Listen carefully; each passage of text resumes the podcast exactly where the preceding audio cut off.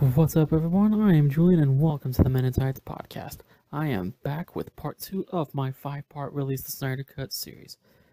I've been getting some good feedback on part 1 so far, where I talked about Man of Steel. So hopefully more of you will check out that one, and hopefully you will all enjoy what I have to say on today's episode.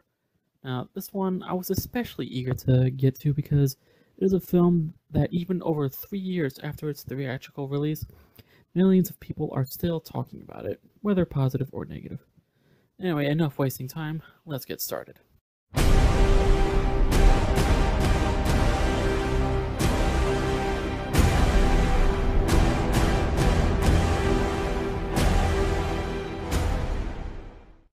Today's podcast is all about Batman v Superman: Dawn of Justice, Zack Snyder's second directorial endeavor for the DC Extended Universe, the DCEU. And I'll be addressing both the theatrical cut as well as the Ultimate Edition Blu-ray of the film because, well, you realize that they're both very different when you sit down and actually watch both versions. Now, unlike Man of Steel, I actually did get to see Batman v Superman in theaters, and I even saw it twice. First time was opening weekend, and the second time was about 2 weeks later with a good friend of mine. I actually did enjoy it the two times that I saw it in the theaters. I know a lot of people didn't like it, and several critics practically tore it a new asshole, but I still enjoyed it. Then about a month after its initial release in theaters, Warner Brothers announced that an extended version of the film, dubbed the Ultimate Edition, would be released on Blu-ray with 30 minutes of added scenes. I was a little annoyed by that, because then it meant that the film Warner Brothers decided to put out in theaters for us wasn't the true vision of the film. And this wouldn't be the last time Warner Brothers did this to a film in the DCEU. But let's go back a few years.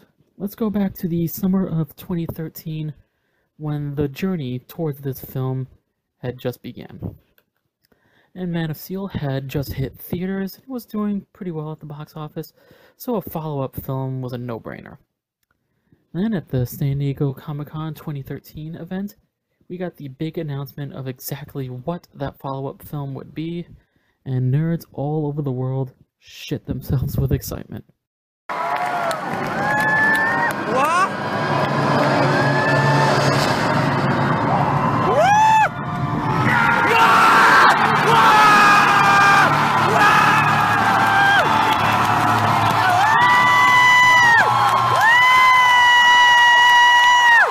That crowd, that's passion right there. Now, upon the announcement of this film, the big question on everyone's mind was who would be playing Batman? Would Christian Bale return to the role after hanging up the cowl with The Dark Knight Rises, or would a younger, unknown actor get the part, much like Henry Cavill did with Superman? And those questions were answered when it was announced on August 22nd, 2013, that Ben Affleck was cast in the role of the iconic Caped Crusader. As it always happens with these kind of announcements, the internet exploded with disapproval of Affleck getting the part over Christian Bale returning to the role. And it's funny because, you know, many fans had the same reaction when Heath Ledger was cast as the Joker, with many of them referencing specifically his role in Brokeback Mountain as a big reason why he was wrong for the role of the Joker. But then The Dark Knight came out, and we all saw everyone change their tune. Same thing, hell, even happened back in 1988, 1989, when Warner Brothers announced that Michael Keaton had been cast as the lead actor for Tim Burton's Batman. And now, almost 30 years later, he's considered by most people to be the best Batman. But you know, fans still have not learned, and they continue to have the same reaction for many casting announcements for other films like this, refusing to give actors a fair chance. Now, I will admit, though, that I was a little hesitant at first to accept the idea of Ben Affleck being Batman. But after a while, the idea grew on me. Because Ben Affleck, he's not a bad actor. At least to me, he's not. He just happens to have been in a few bad movies that even he will happily admit were bad. So after thinking about it some more, I decided that I was going to give him a fair chance to prove that he was the right actor for the part. And we also got the announcement that this would mark the first ever theatrical appearance of Wonder Woman. And, like with Ben Affleck being cast as Batman, fans everywhere were curious about who would be selected for such a big role. And many fans, you know, at the time, wasn't even really aware of it, but apparently a lot of fans fan-casted Gina Carano as the Princess of Themyscira, and had been campaigning heavily for her all over social media. And of course that didn't happen, and instead Warner Brothers announced that Gal Gadot, who at the time was probably best known for her role in the Fast and Furious, Fast 5, and Fast and Furious 6, had been selected for the part, and the fan-casted Gina Carano would go on to play Angel Dust in 2016's Deadpool. And much like with Ben Affleck, a lot of fans flipped the fuck out at her being cast, with many labeling her as being too skinny to play Wonder Woman. Which is kind of funny because, you know, Linda Carter was just as skinny as Gal, probably even skinnier, depending on your point of view and perspective. And I don't think anyone was complaining about it back then in the 70s. But then again, you know, it was a different time, and it was well before I was born, at least a decade. Whatever. You know, people always have something to complain about. That's social media for you. And we also got the same reaction when Jesse Eisenberg, who at that point was perhaps best known for Zombieland and Social Network, you know, he was announced for the role of Lex Luthor because a lot of fans had wanted Bryan Cranston to do it. But even Bryan Cranston himself said that if he were ever to play a character in a comic book movie, that he wouldn't want to play someone that had been done by other actors before him. So, yeah, get the fuck over it, fanboys. And we would also learn that Tony, Emmy, SAG, Golden Globe, and Academy Award-winning actor Jeremy Irons would be playing Alfred Pennyworth, and that we would also be seeing cameos from characters The Flash, played by Ezra Miller, Aquaman, played by Jason Momoa, and Cyborg, played by Ray Fisher. Then following the announcement of Batman v Superman at the 2013 San Diego Comic-Con event, director Zack Snyder revealed that the film would be taking inspiration from the Batman comic book series The Dark Knight Returns by Frank Miller, which just happens to be my favorite Batman comic book, by the way. But he would later clarify that while taking inspiration from The Dark Knight Returns, the story itself would follow an original premise. And production on the film began October 2013, with principal photography starting May of 2014. And then the original release date for the film was set for July 17, 2015, but then it was moved to May 6, 2016 in order to give the filmmakers, and I quote, time to fully realize their vision given the complex visual nature of the story. However, the release date was moved once again from May 6, 2016 to March 25, 2016, with the Warner Brothers insider saying the studio was, quote, not flinching in regards to the previous opening date being on the same day as Marvel Studios' Captain America: Civil War, but instead stating that March 2016 was a fantastic corridor for them. And by the way, speaking of Captain America: Civil War, that movie only exists because of Batman v Superman. No, seriously, go ahead and Google it for yourselves. You'll see.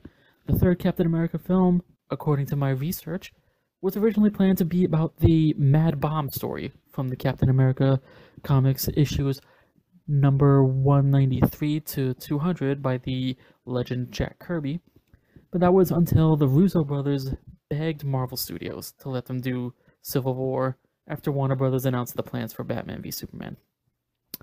So, when you little Marvel MCU fanboys out there, you know, want to say that the DCEU is always trying to copy the MCU, maybe do a little more research before you make an ass out of yourselves. I'll return to the comparisons between these two films a little later in this episode. Now, the hype and the build-up for this film was huge. As a big comic book fan like myself, especially for DC Comics, I really felt truly proud to see so much attention being given to this movie in the months and the couple of years before its release in theaters. And it was being hyped up as one of the biggest movies in the world because it would mark the first time that we were going to see these two iconic characters together in a live-action film at the same time. And it was such an exciting time, and when I look back on that build up towards the film's release in theaters, I don't know, I smile because it was quite a special thing to a little nerdy kid like me who never thought he'd get to see such a thing and never get to experience such a thing. Also, I'm truly amazed to see how being a comic book guy is treated now as opposed to 20, 30, 40, 50, even 60 years ago. You know, today if you're a comic book fan, it's cool. You know, but decades ago you were basically considered a loser if you admitted to reading comic books. I mean, hell, just look at many of the teen films of the 80s that featured the nerdy comic book type of guys. You know, they were depicted as being the most pathetic people in the world. That the popular pretty girls, you know, wouldn't dare, you know, touch them or be around them. But now, you know, being a nerd is considered sexy by some people. You know, I don't know, it's just amazing to me how much times have changed, you know? But anyways, back on track with the movie. You know, the closer that we got to the release date of March 25th, 2016, the bigger the hype felt and the more real it got for a lot of us fans. And part of the promotional strategy for the film was, you know, asking the audience everywhere who we thought was going to win the big fight between Batman versus Superman. And, you know, in retrospect, I kind of feel like that might have played a part in why some critics and the audiences felt a little disappointed by this film, you know, but I'll get a little more to that later. And the marketing for this film was everywhere. You know, it was everywhere. You couldn't escape it even if you tried. There was just no way. They had special magazines for the film, collector cups, cereal, candy, shirts, hats, toys, apps, games, and there were even those commercials from Turkish Airlines with the slogans, "Fly to Metropolis," "Fly to Gotham City," featuring Jesse Eisenberg's Lex Luthor and Ben Affleck's Bruce Wayne. I don't know, I thought they were awesome. You know, very unique marketing by them that I believe worked very well. Now, let's get to the movie itself, because there's a lot to be said about it. After 3 years of anticipation, the moment finally arrived and Batman v Superman: Dawn of Justice hit theaters all across the world.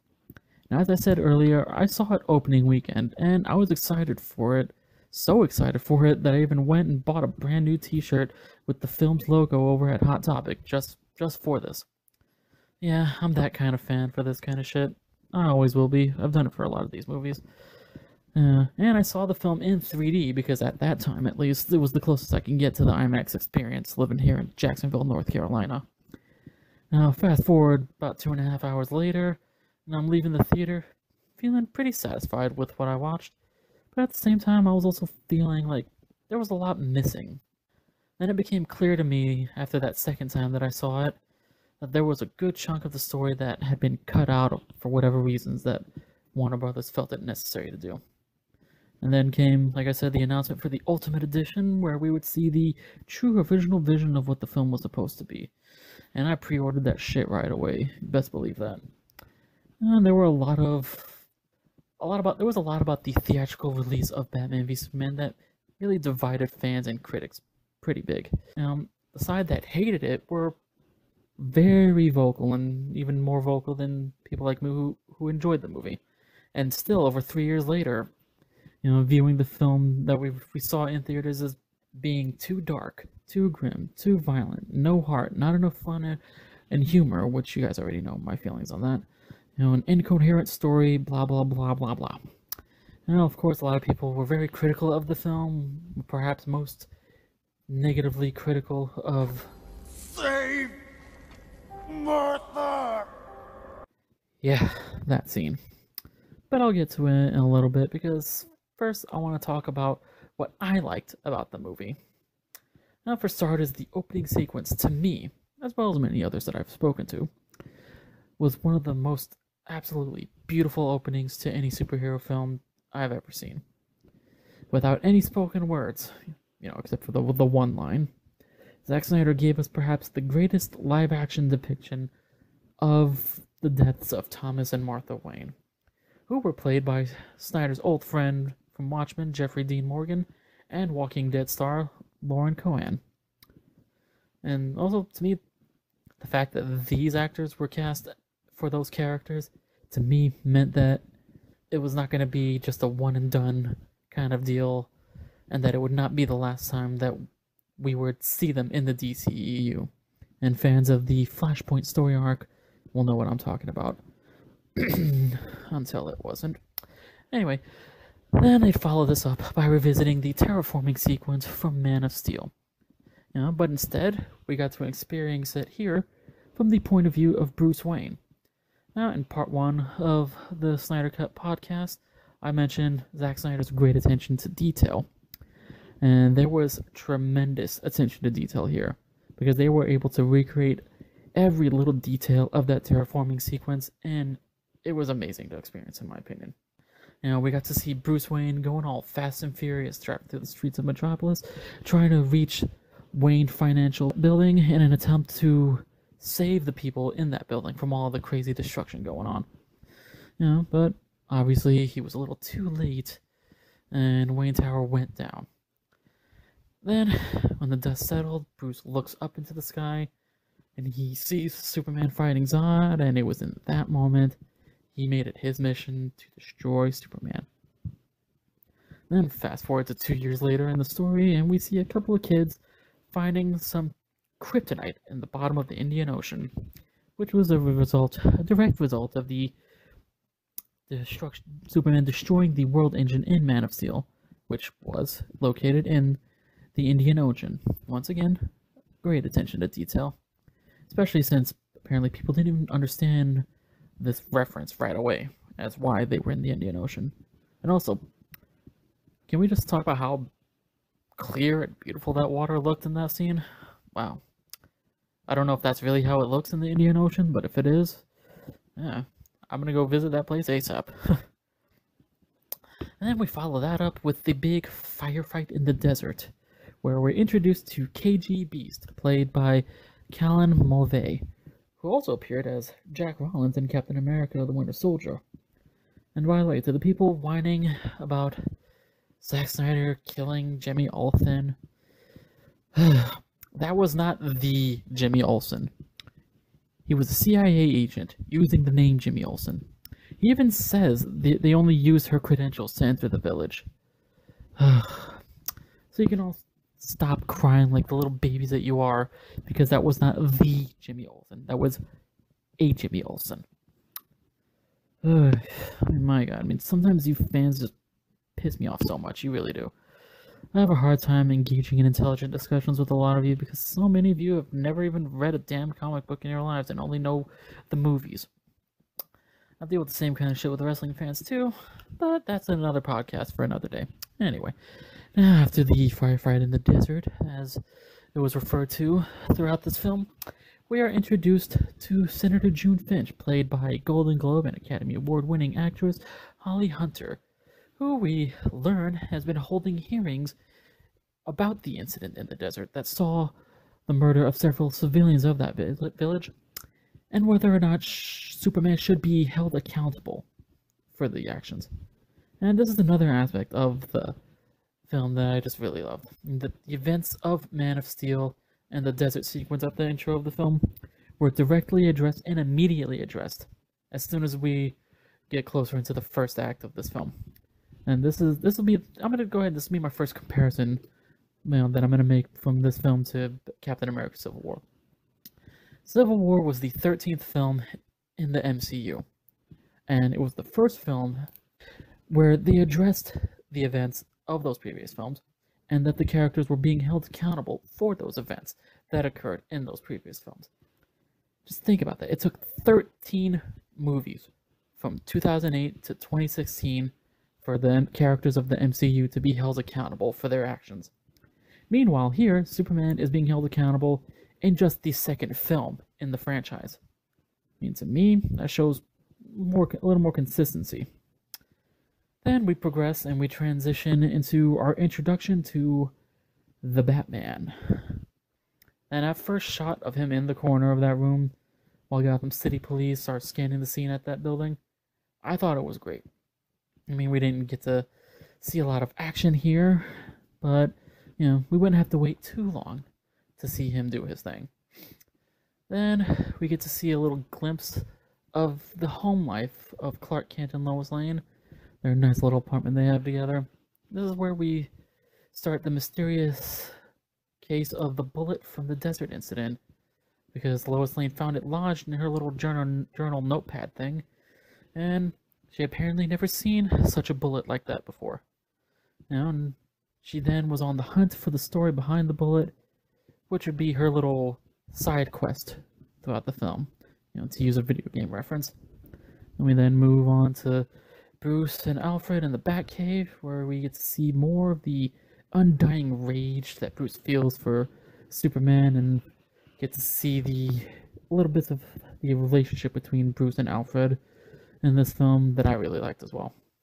And then we get to meet Jesse Eisenberg's Lex Luthor Jr. Yes, Lex Luthor Jr., not the Lex Luthor. This is a Lex Luthor.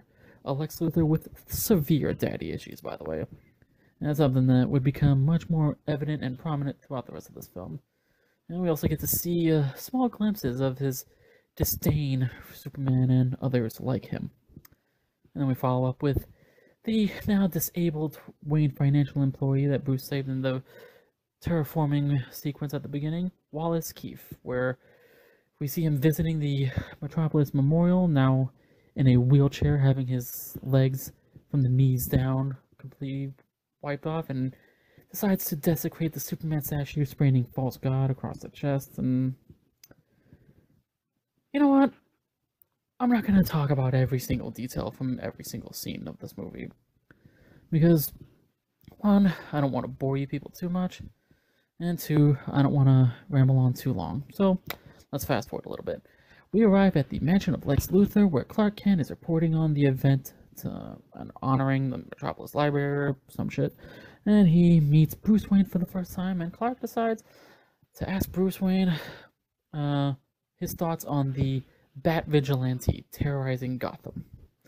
And we also got a quick look at Gal Gadot as Diana Prince, and we'll see more of her later on. And while following Bruce through Lex's mansion, where Bruce was hacking into Lex's database to get some info, Clark sees on the TV in the kitchen that a building down in Mexico is on fire during a Dia de los Muertos celebration, or Day of the Dead for my non-Spanish-speaking listeners, and he leaves the party to go save the young girl seen in that burning building. And this leads to what was my absolute favorite scene in the entire film, even more than a couple of favorite scenes that I'll talk about in a little bit. We get a nice montage of Superman saving people all around the world, while we see several political and television personalities, including Neil deGrasse Tyson and Charlie Rose and a few other people whose names I can't remember, but one of them I remembered seeing several times on Real Time with Bill Maher. And they're discussing the existence of Superman and questioning whether or not we truly need him as our savior. And it's such a beautifully crafted scene, and complemented by the magnificent score composed by the team of Hans Zimmer and Junkie XL. Now for me, this entire scene is the heart of the movie. I mean, you see just how much being the hero and how much being that savior to these people, how much it weighs heavy on Superman's conscience, especially knowing the lives lost because of him from the Metropolis incident, that he can never bring back, no matter how much he wishes that he could. And he carries that guilt with him every single day.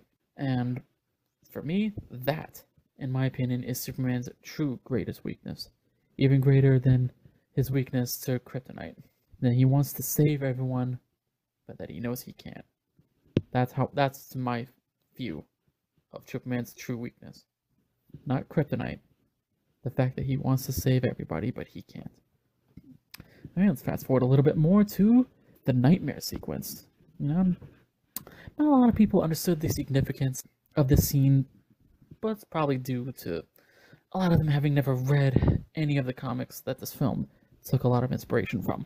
And the scene starts with Batman exiting from what looks like an underground tunnel, and then we get to see an absolutely amazing shot of a dystopian Gotham City and Metropolis, with the Omega symbol in the ground. And then all hell breaks loose, and Batman has to take on Superman's army, and we get this awesome sequence all done in one camera shot with paradigms everywhere and everything pretty much going to shit for Batman and his allies.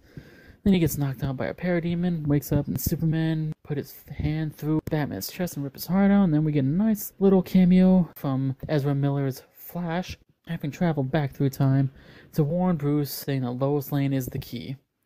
Until it wasn't.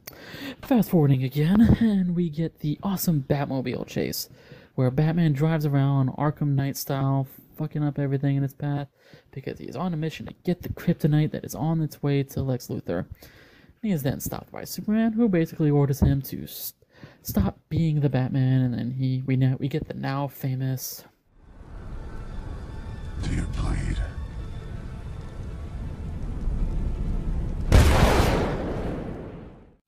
Great scene.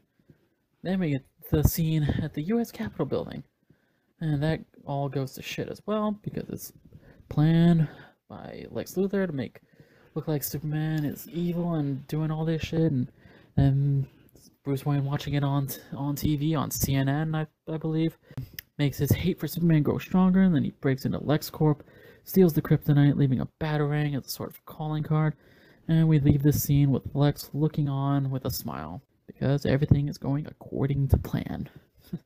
Fast forward some more, and we find Bruce now in preparation for his confrontation with Superman, getting his body ready to wear the mech armored suit he would wear in their fight, constructing kryptonite weapons, and then returning to his bat computer to look over the encrypted data he obtained from Lex Luthor, where he would learn exactly who Diana Prince really is. And fast forward a little more to the big fight that we all paid ticket price to see. And to me, it was a great fight. Action was damn near perfect. My only complaint about the fight itself is I wish it could have gone on at least, like 5, 10, maybe 15 minutes more. But the thing that most audiences and critics seem to have the biggest issues with on here was... Find him! Save Martha! Yeah, that scene. Now I'm going to go on a bit of a rant here in defense of this scene. Any of you who hopefully have an understanding of PTSD and how those who suffer from PTSD can be affected by simple triggers, such as a specific sound, a specific word, or in this case, a specific name, those kind of triggers can and will fuck you up mentally, because it can bring back memories of a traumatic experience that changed your life. And in the case of Batman, hearing Superman say, "You're letting him kill Martha," it placed him back to that day as a child where he watched his parents get gunned down right in front of him, and murdered in cold blood, and his father's last words being, and that is why Batman reacted the way he did. Why did you say that name? And then Lois Lane arriving just in time to let him know that it's the name of Superman's mother, his Earth mother. He steps back and realizes that he had become the very thing, and he had become like the man who shot his parents in cold blood. That is why he stopped himself from killing Superman. Not because, oh, our moms have the same name, like all those stupid fucking memes like to make them seem. Now, this is going to be my next comparison between Batman v Superman to Captain America: Civil War. If you're checking this podcast out on YouTube, I want you to watch this clip that I'm about to show. And if you're listening on Castbox, I hope you'll be able to understand this anyways without having to watch it.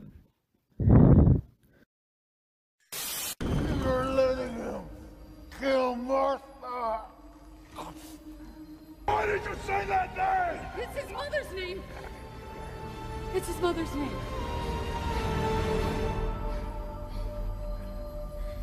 You know I knew you. Your pal, your buddy, your Bucky. What did you say?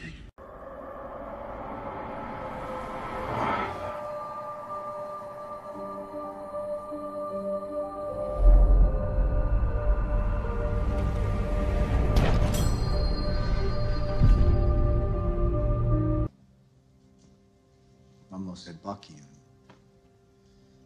all of a sudden I was a 16-year-old kid again in Brooklyn. You know I knew you. Your pal, your buddy Bucky. Why did you say that name? Now, after watching / listening to that, I have a question for you all. Why is Martha made fun of so much, but Bucky isn't? I mean, essentially they're both the same thing. A hero being stopped by the utterance of a loved one's name. So why is one stupid and not the other? Why is one a joke and not the other? I mean, for me, that's just another example of the unfair bias that I've spoken of previously for the MCU. Anyways, moving on, we now reach perhaps the greatest fight scene ever in a comic book movie. I am, of course, talking about the Batman warehouse fight. Now, much like the Batmobile chase scene, this felt like straight out of the Arkham games. It was phenomenal to watch. You know, and this is actually my second favorite scene in the movie, and for most fans of the film, this is their favorite scene. And I really can't blame them for it because it really is such a great scene. You know, and it features another great homage to The Dark Knight Returns when he has one of KG Beast's henchmen, and KG Beast is ready to torch Martha Kent, shouting, "I'll kill her! Believe me, I'll do it!" And Batman responding with, "I believe you." Such a great scene. And again, so much love for The Dark Knight Returns. Then we get the creation of Doomsday.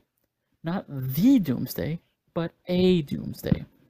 Because, if you remember in the scene on the Kryptonian ship, the Kryptonian AI, Killor, I don't know how it's pronounced, voiced by the lovely Carla Gugino, before proceeding with the creation of Doomsday, and I quote, "Advising, action forbidden.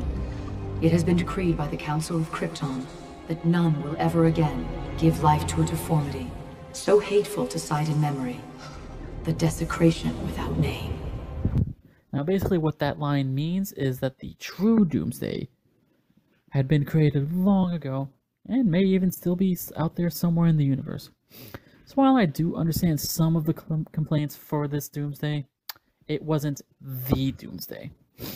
And we also got another lovely homage to The Dark Knight Returns when Superman gets hit by a nuclear missile and he's looking like, you know, a rotting corpse for those couple of minutes. Again, so much love for Dark Knight Returns.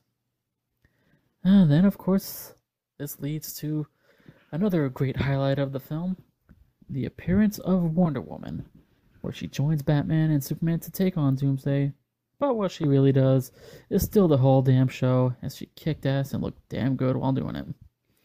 And we then get a scene not at all inspired by The Dark Knight Returns. Yeah, I know. I actually have a comic book scene that had nothing to do with that story, surprising. And of course the scene I'm talking about is the death of Superman, inspired by the comic book The Death of Superman, where, spoiler alert, Superman dies after fighting Doomsday.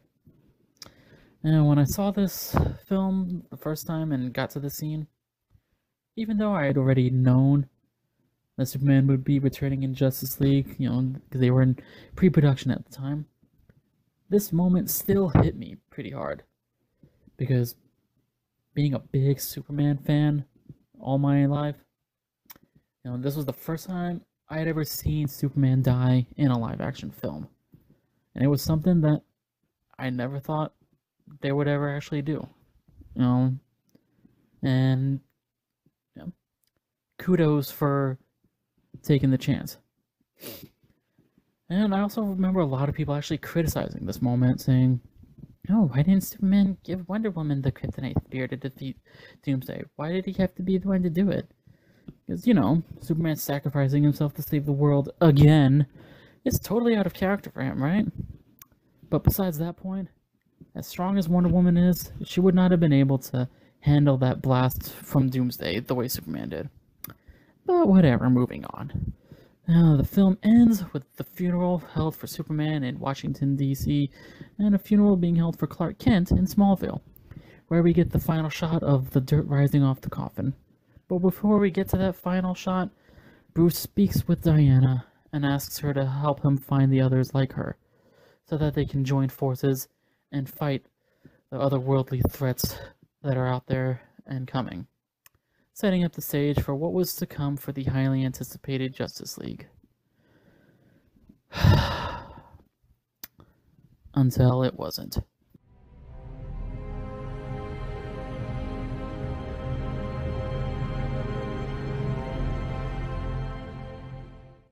Alright, now I want to briefly address some of the scenes that weren't shown in the theatrical cut, because there were quite a lot of them, and a lot of these scenes that were cut out helped fill in the many plot holes of the theatrical cut, and these scenes were reinserted for the Ultimate Edition Blu-ray.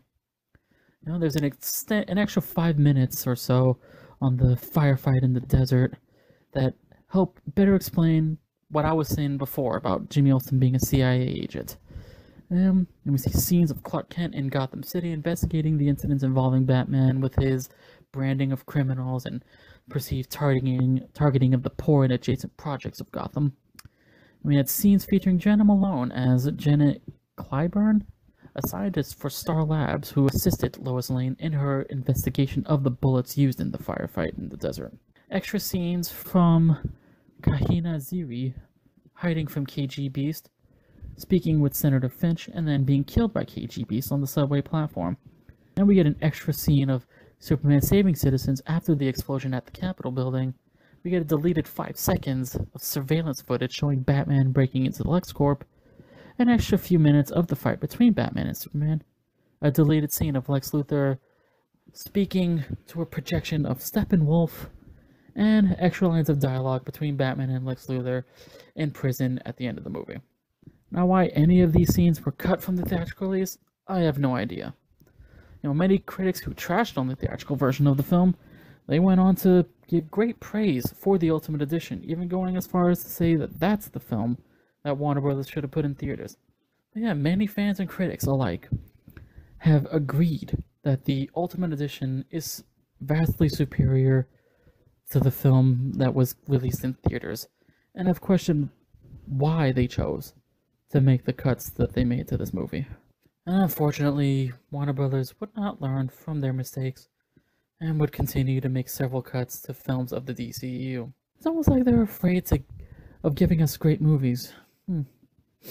Well, if you're one of the many people who hated the theatrical release of Batman v Superman and have yet to watch the Ultimate Edition of Dawn of Justice, I encourage you very much to go watch it ASAP, because it really does fill in those plot holes of the theatrical cut and presents a much more complete and coherent story.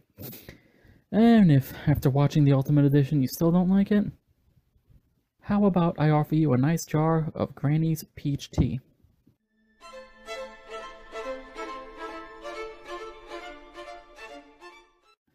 And that concludes part 2 of my Release the Snyder Cut series. Wasn't that fun, guys? But before I go, I want to briefly talk about some DCEU news that came out this week. We now have an official release date for the highly anticipated Birds of Prey film, as well as 2 confirmed additions to the cast. Announced on Monday via The Wrap, the female superhero team-up film now has an official release date of February 7th, 2020, with Cathy Yan set to direct the film and a script written by Christina Hodson, who's also working on the script for the Batgirl film. And we now officially have our Huntress and Black Canary. Announced on Wednesday, we now know that Mary Elizabeth Winstead, perhaps best known for her role as Ramona Flowers in Scott Pilgrim vs. the World, will be Huntress, and Jernay Smollett-Bell, who I remember best as Michelle Tanner's best friend Denise on Full House, she will be Black Canary. Now, I'll provide the links to all 3 stories in the description below. Now, personally, I don't mind either woman being cast. I don't mind it at all. You know, of course, there are plenty of fans already bitching and complaining, because that's just what they will always do, as I already talked about earlier on the podcast. Now, you know, just be patient and wait to see how the finished product will look, okay? We love to judge so quickly before seeing the final presentation. You know, why can't we just learn to wait and see what they give us instead of bitching and complaining beforehand? Anyways. Yeah, you know, other than those women and of course Margot Robbie reprising her role as Harley Quinn, there are no other confirmed cast members for the film as of this recording. But since principal photography is expected to begin early 2019, I'm certain we'll get more casting news over the next 4 months for Cassandra Cain, Renee Montoya, Black Mask, etc. And I also expect that by the 2019 San Diego Comic-Con, we will know a lot more about this film. Anyway, I do hope that you guys are enjoying these podcasts, because even if it doesn't seem like it, I really do work very hard to make these as entertaining and as informative as possible. Whether or not it's working, it's up to you guys. I also try not to make these too long.